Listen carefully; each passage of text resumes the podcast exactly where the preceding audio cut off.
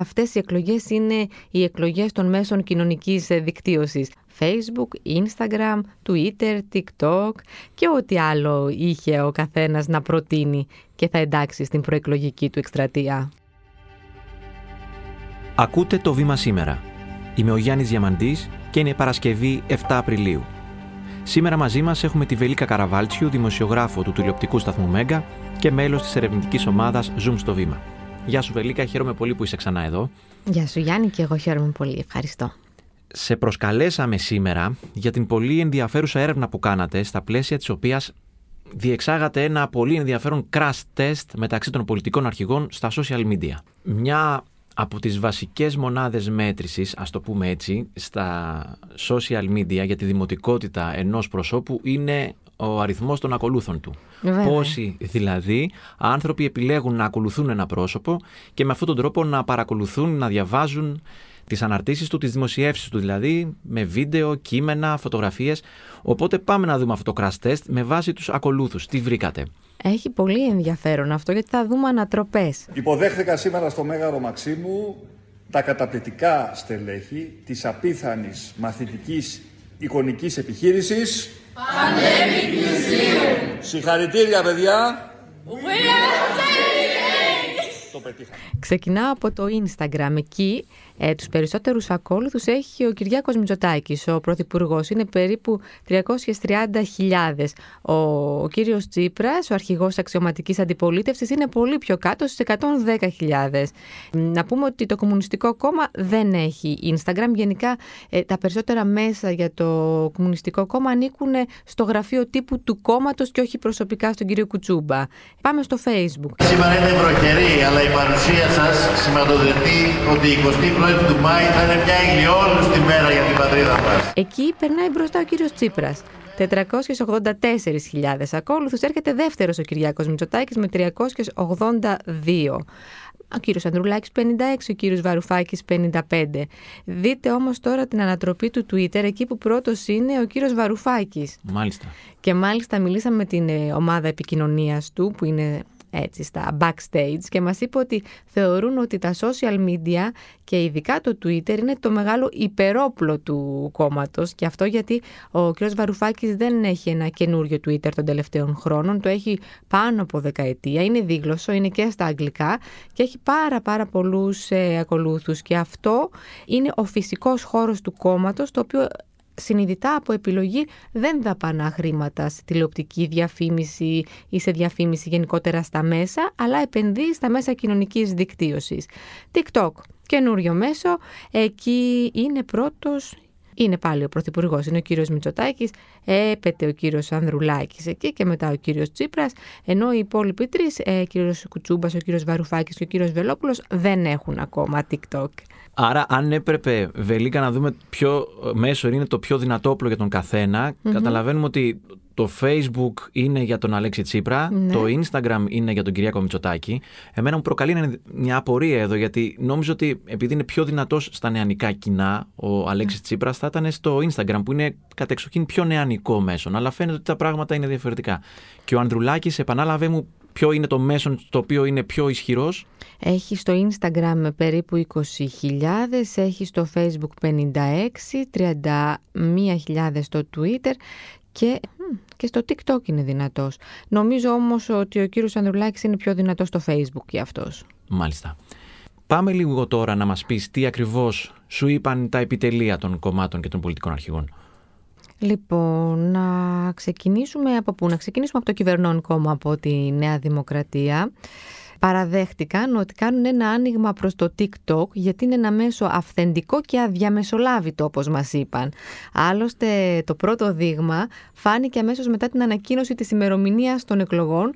Αμέσως μετά ο Κυριάκος Μητσοτάκης ανήρτησε μήνυμά του στο TikTok. Οπότε έκανε σαφές αυτό το άνοιγμα στην ε, νέα γενιά. Ανακοινώσαμε λοιπόν την ημερομηνία των εκλογών. Θα γίνουν την 21η Μαΐου. Μέχρι τότε θα έχουμε την ευκαιρία να πούμε πολλά. Να κάνουμε έναν ειλικρινή απολογισμό του έργου μας αυτά τα τέσσερα χρόνια, αυτό το οποίο πετύχαμε, να μιλήσουμε με ειλικρίνεια για τις αδυναμίες μας. Να πούμε εδώ Βελίκα για όσους δεν γνωρίζουν και τόσο πολύ το TikTok που είναι ένα σχετικά νέο στην Ελλάδα μέσων κοινωνικής δικτύωσης ότι χαρακτηρίζεται από τα σύντομα βίντεο που μπορεί κανείς να ανεβάσει. Ακριβώς και επειδή είναι πιο δημοφιλές στις νεότερες ε, γενιές γι' αυτό και το στοχεύουν πολλοί ε, πολιτικοί αρχηγοί, πολλοί υποψήφοι, πολλά κόμματα. Ο, συνεχίζω με τη Νέα Δημοκρατία η οποία παραδέχονται ότι δεν απορρίπτουν κανένα μέσο και ότι όλα έχουν τη χρησιμότητά τους, ωστόσο ένα νέο μέσο κοινωνικής δικτύωσης αγαπούν λιγότερο, είναι το Twitter, το χαρακτήρισαν ένα μέσο με τοξικότητα γιατί υπάρχει μια επίφαση διαλόγου όπως λένε αλλά στην ουσία εκεί δεν γίνεται διάλογος.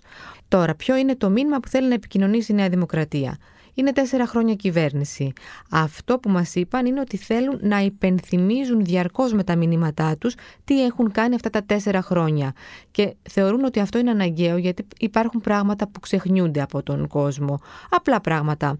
Για παράδειγμα, λένε ανεβάσαμε τον κατώτατο μισθό. Κάναμε το πρόγραμμα σπίτι μου για άτοκα και χαμηλότοκα δάνεια για νέους. Στην υπενθύμηση ο κόσμος λέει «Α ναι, α ναι, α ναι και αυτό έγινε». Αυτό οπότε θα προσπαθήσει να κάνει και στα μέσα κοινωνικής δικτύωσης, να υπενθυμίσει το έργο της ε, τετραετίας. Να θυμίσουμε στους πολίτες ότι τηρήσαμε τις κεντρικές μας προεκλογικές δεσμεύσει. Μειώσαμε τους φόρους, μειώσαμε τις εισφορές, δημιουργήσαμε περισσότερες θέσεις εργασίας, προστατεύσαμε τα σύνορά μας, ενισχύσαμε την εθνική μας άμυνα, ψηφιοποιήσαμε το κράτος. Υπήρξε και τις τελευταίες ημέρες ένα καινούριο βίντεο από τη Νέα Δημοκρατία που υπενθύμιζε κατά τη δική της οπτική και άποψη τα fake news που προέρχονται από τον ΣΥΡΙΖΑ. Οπότε μάλλον θα δούμε και κάτι τέτοιο να συμβαίνει μέσα στα social media τους. Ναι, ε, το είπε και σε μήνυμά του ο Κυριάκος Μητσοτάκης ότι θα απαντάμε σε κάθε fake news, δεν θα αφήσουμε κανένα αναπάντητο. Σταθερά, τολμηρά, μπροστά ψηφίζουμε για την Ελλάδα που μας αξίζει. Είναι το σύνθημα της Νέας Δημοκρατίας γιατί παίζουν ρόλο και τα συνθήματα, είναι ενδεικτικά του που στοχεύει κάθε κόμμα.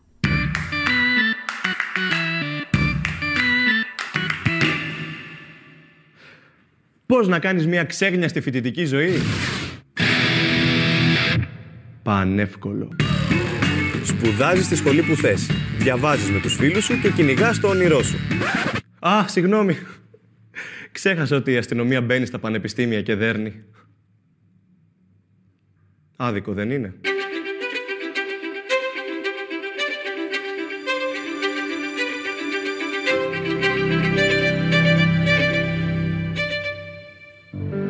Δικαιοσύνη παντού. Η ομάδα του Αλέξη Τσίπρα και του ΣΥΡΙΖΑ τι σας είπαν; Η ομάδα του Αλέξη Τσίπρα θεωρεί ότι διαχρονικά τα μέσα κοινωνικής δικτύωσης είναι το μεγάλο όπλο του Αλέξη Τσίπρα και έχει να κάνει και με αυτό που έλεγες ε, και εσύ προηγουμένως ότι ε, είναι πιο δημοφιλής ε, στις νεότερες γενιές. Δεν είναι κρυφό λέει ότι η δυναμική των μηνυμάτων του κόμματος και του Προέδρου γιγαντώθηκε τα τελευταία χρόνια μέσω της απευθείας και αδιαμεσολάβητης επικοινωνίας με τους πολίτες που μόνο τα social media μπορούν να προσφέρουν.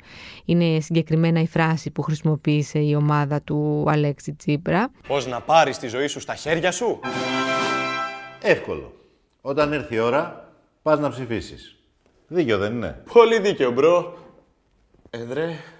Η αλήθεια είναι πως εδώ και εβδομάδες τρέχει και η καμπάνια του ΣΥΡΙΖΑ, η επικοινωνιακή ε, με τον τίτλο How to, πώς να, που είναι ένας δημοφιλής όρος. Είδαμε βίντεο με έναν νέο να συναντά σε ένα έτσι νεανικό δωμάτιο τον πρόεδρο του ΣΥΡΙΖΑ, Αλέξη Τσίπρα, να τον αποκαλεί bro-εδρο. Ε, από το bro που χρησιμοποιούν πολλοί οι νέοι. Πάει καλά αυτή η καμπάνια; Είναι πολύ ευχαριστημένη η επικοινωνιακή ομάδα. Τρέχει, μας είπαν, από τα τέλη του 2022 ε, και στην ε, κορύφωσή της περιλαμβάνει και την συμμετοχή του ίδιου του Αλέξη Τσίπρα. Είδα και ένα γκάλωπ τηλεοπτικό σε ένα κανάλι που όντως είχε θετικά σχόλια. Ε, στο ίδιο μήκος κύματος, όπως μας είπαν, θα συνεχιστούν και τα υπόλοιπα βίντεο και μας υποσχέθηκαν ότι θα υπάρξουν και πολλές προεκλογικές εκπλήξεις στα social. Περιμένω, δεν μας αποκάλυψαν περισσότερα. Η ομάδα του Νίκου Ανδρουλάκη; Η ομάδα του Νίκου Ανδρουλάκη είναι μια ολιγομελής ομάδα νέων όπως μας είπαν που είναι στα μετόπισθεν.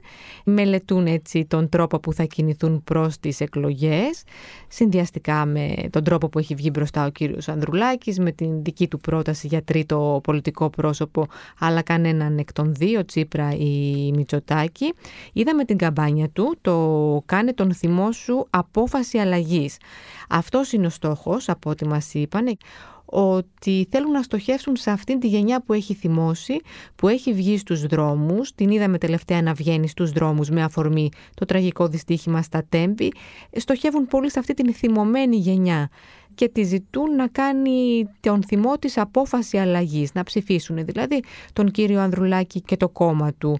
Δεν είναι ώρα να γκρεμίσουμε αλλά να χτίσουμε είναι το σλόγκαν. Πριν περάσουμε σε ΚΚΕ και ΜέΡΑ25, επειδή είχες λίγο το προνόμιο αυτό, μίλησες με τους ανθρώπους που είναι πίσω από όλα αυτά. Ανέφερες ότι η ομάδα του Ανδρουλάκη είναι μια ολιγομελής νεανική ομάδα. Ε, μιλήσατε ηλεκτρονικά, με μηνύματα, άκουσες τις φωνές τους, κατάλαβες λίγο τι άνθρωποι είναι αυτοί; Έχω την αίσθηση ότι οι ομάδες του Αλέξη Τσίπρα και του Νίκου Ανδρουλάκη είναι λίγο πιο νεανικές του Κυριάκου Μητσοτάκη νομίζω είναι πιο αυτό που λέμε σύμβουλοι στρατηγικής αυτή την αίσθηση αποκόμισα έτσι μιλώντας στο τηλέφωνο και ανταλλάσσοντας ε, μηνύματα. Θα αφήσεις τον θυμό να δημιουργήσει θυμό ή προοπτική. Θα αποφασίσεις να γκρεμίσεις ή θα αποφασίσεις σε τι χώρα θέλεις να ζεις. Μπες στο digitalsociety.gr και κάνε το θυμό. Απόφαση αλλαγής. Να πω κάτι επιπλέον για την ε, καμπάνια του Νίκο Ανδρουλάκη. Στόχος είναι βλέποντας κάποιος την ψηφιακή του καμπάνια να μπει μέσα στο site digitalsociety.gr. Εκεί θέλουν να αναπτύξουν κάποια φόρουμ με θεματικές ενότητες, συγκεκριμένες, οικονομία, υγεία, κοινωνία και να μιλούν οι πολίτες με στελέχη του κόμματος να ανταλλάσσουν ιδέες, να ανταλλάσσουν απόψεις. Γενικά, από ό,τι μου είπαν, θα δουλέψουν με πολύ στοχευμένα κοινά, δηλαδή γυναίκες, γυναίκες στην εργασία, γυναίκες στην περιφέρεια, νέοι πρώτη φορά στην αγορά εργασίας. Και είναι πολύ χαρακτηριστικό ότι μου είπαν ότι πλέον ούτε αυτοί επενδύουν χρήματα στην τηλεόραση, ούτε και στις αφήσει, ότι όλα πλέον είναι μέσω των μέσων κοινωνικής ε, δικτύωσης. Υπάρχει και ένα καλό νέο για το περιβάλλον με αυτά που μας λες. Λοιπόν, καλώς ήρθατε σε άλλο ένα podcast σκηνέ. Σήμερα είναι το 30ο podcast μας και είπαμε να ρισκάρουμε, να συζητήσουμε για ένα πρωτόγνωρο γεγονός. Πάμε λίγο στο Κομμουνιστικό Κόμμα Ελλάδος και στη μέρα 25 που μίλησες μαζί τους. Τι αποκόμισες; Λοιπόν, το Κομμουνιστικό Κόμμα βάζει στο τραπέζι άλλο ένα ψηφιακό μέσο, τα podcast. Αποκτήσαμε ανταγωνιστή. ναι, θεωρούν ότι ταιριάζει στην ε, φιλοσοφία τους, γιατί μπορεί να τους δώσει τον χρόνο να αναπτύξουν τις ε, απόψεις τους. Θεωρούν ότι ακούγονται εύκολα, από, από τον κόσμο, από τους ε, πολίτες, τους δίνουν τον χρόνο να, να πούν αυτά που θέλουν. Δεν απορρίπτουν ωστόσο κανένα μέσο, ούτε το Instagram, ούτε το Facebook, ούτε το Twitter. Επιλέγουν να μην έχουν προσωπικά μέσα που να βάζει ο κύριος Κουτσούμπας, προσωπικές του αναρτήσεις, φωτογραφίες, οτιδήποτε, να ανήκουν στο γραφείο τύπου του, του κόμματος. Τόνισαν και το πόρταλ του 902, τόνισαν και την πολύ δυναμική παρουσία της ΚΝΕ και μέσα από τα σποτάκια που ετοιμάζει έτσι η νεολαία και μέσα από τις δράσεις της. Δεν περίμενα να με καλέσετε στα 10 χρόνια να σας ευχηθώ, αλλά... Όχι, όχι, όχι, όχι, μην το πείτε, αυτό θέλουν. Αυτοί είστε. Μπαίνω στον πειρασμό να σε ρωτήσω. Δεν, γίνεται να μη σε ρωτήσω. Αναφέρθηκαν καθόλου στην πολύ πετυχημένη και με πολύ μεγάλη απήχηση παρουσία του κυρίου Κουτσούμπα στα, στα βίντεο του Luben, ενός site που έχει πολύ μεγάλη παρουσία και στα νεανικά κοινά.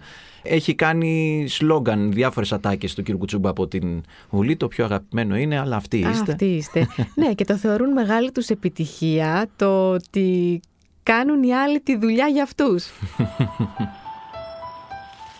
Έχει περάσει ένας χρόνος από τότε που ήμουν στο καλοκόρι. Δυστυχώς είναι ακριβώς το ίδιο. Τι χειρότερο. Μέρα 25. Πολύ ενδιαφέρουσα η συζήτηση με την ομάδα του κόμματος του Γιάννη Βαρουφάκη υπερόπλο χαρακτήρισε τα social, το είπα και στην, και στην αρχή. Θεωρούν ότι είναι πάρα πολύ δυνατός στα social, πάρα πολύ δυνατός ειδικά στο Twitter, το λένε και οι αριθμοί άλλωστε, και το αποδίδουν στο ότι το έχει πάρα πολλά χρόνια, ασχολείται πάρα πολύ προσωπικά και είναι και στα αγγλικά. Και αυτό τους φέρνει πάρα πολλούς ακόλουθους από την Ελλάδα και το εξωτερικό.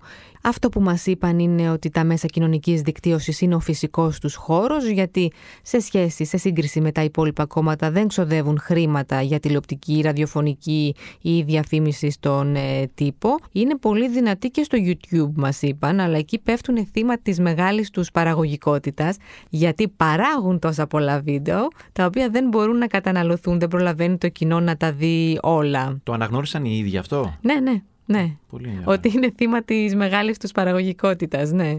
Το σύνθημα της παράταξης για αυτήν την εκλογική αναμέτρηση πρώτη φορά ρίξει, όλα μπορούν να είναι αλλιώς. Ένα σύνθημα διτό το χαρακτηρίζουν οι ίδιοι, γιατί από τη μία έχει αγωνιστικότητα, από την άλλη έχει ελπίδα. Θέλουν να πούν ότι ε, δεν εναντιώνονται μόνο, αλλά προτείνουν και λύσεις οι οποίες είναι υπαρκτές. Φτάνοντας προς το τέλος, θα ήθελα λίγο να μας μιλήσεις για μια πολύ ενδιαφέρουσα διάκριση που μιλώντας μαζί σου έκανε ο καθηγητής Οργάνωσης και Πολιτικής των Μέσων Μαζικής Ενημέρωσης του Πανεπιστημίου Αθηνών, ο κ. Στέλιος Παπαθανασόπουλος, έκανε μια διάκριση μεταξύ των ψηφοφόρων. Για πες μας λίγο. Σε αναλογικούς και ψηφιακούς. Αναλογικοί μάλλον είμαστε εμείς που προλάβαμε και τις, και τις κασέτες. Ψηφιακοί είναι όσοι έχουν γεννηθεί ε, κάπου εκεί στο λίγο πριν, λίγο μετά το 2000, οι οποίοι έχουν μεγαλώσει σε ένα περιβάλλον ε, ιντερνετικό, ψηφιακό, μέσων κοινωνικής ε, δικτύωσης. Για τον καθηγητή, παρότι λέμε ότι η νέα γενιά επηρεάζεται από τα social media, ενώ οι παλαιότερες γενιές επηρεάζονταν από το περιβάλλον τους, τι ψηφίζει η μαμά μου, ο μπαμπάς μου, ε, η οικογένειά μου, το σόι μου, αυτό θα ψηφίσω κι εγώ. Η νέα γενιά λένε ότι επηρεάζεται πιο πολύ από τα μέσα κοινωνικής δικτύωσης. Διαφωνεί ο καθηγητής. Λέει ότι το κοινωνικό περιβάλλον συνεχίζει να είναι ο παράγοντας νούμερο ένα, αλλά δίνει και ένα άλλο στοιχείο πολύ σημαντικό. Ε, δεν άγεται και φέρεται η νέα γενιά. Έχει τη δυνατότητα να διακρίνει το σωστό από το λάθος, αυτό που συμφωνεί από αυτό που διαφωνεί και αυτό γιατί έχει μεγαλώσει, έχει γαλουχηθεί μέσα στα social media, οπότε έχει αναπτύξει και αυτήν την δυνατότητα. Παραδέχεται ότι στα social ακούγεται αυτός που φωνάζει περισσότερο, ωστόσο λέει ότι η νέα γενιά την αδικούμε λέγοντας ότι επηρεάζεται, μπορεί πάρα πολύ καλά να, να διακρίνει ε, με τι συμφωνεί και με τι διαφωνεί. Ελπιδοφόρα τα όσα ανέφερε ο κύριος καθηγητής. Είναι ωραίο να είναι ψηλά ο πύχης για τα επικοινωνιακά επιτέλεια των κομμάτων. Mm-hmm. Ειδικά για την ψήφο των νέων, η οποία είναι το ζητούμενο για όλα τα κόμματα, στοχεύουν όλοι εκεί. Να τελειώσω με κάτι ακόμα. Κάτι που τόνισε ο καθηγητής είναι το πόσο καλοί μαθητές είναι οι πολιτικοί ε, και πόσο γρήγορα μαθαίνουν τις νέες τεχνολογίες και εξοικειώνονται προκειμένου να πετύχουν τον σκοπό τους. Πόσο γρήγορα δηλαδή έμαθαν και το Instagram, ότι το Instagram χρειάζεται φωτογραφίες, το Twitter χρειάζεται πιο εχμηρά σχόλια. Είναι πραγματικά από ό,τι μας είπε πολύ καλοί μαθητές. Ας ελπίσουμε ότι θα έχουν τα ίδια αντανακλαστικά και κυβερνώντας οι αντιπολιτευόμενοι. Βελίκα Καραβάσιου, σε ευχαριστούμε πολύ. Εγώ ευχαριστώ. Είμαι ο Γιάννης Διαμαντής και κάθε μέρα σας παρουσιάζουμε ένα θέμα με τη βοήθεια των δημοσιογράφων του Βήματος και έμπειρων αναλυτών. Ευχαριστούμε που μας ακούσατε. Ακολουθήστε το Βήμα σήμερα στο Spotify ή στα Apple Podcast για να μην χάνετε κανένα επεισόδιο. Το σημερινό επεισόδιο επιμελήθηκε η Κατερίνα Μπακογιάννη. Παραγωγή Λάμπρος Παπαδογιάννης με τη βοήθεια της Σωτηρίας Δημητρίου. Ηχοληψία και τεχνική επεξεργασία ήχου Στέλιος Τριανταφύλου. Το βήμα σήμερα. Εξηγούμε τις ειδήσεις.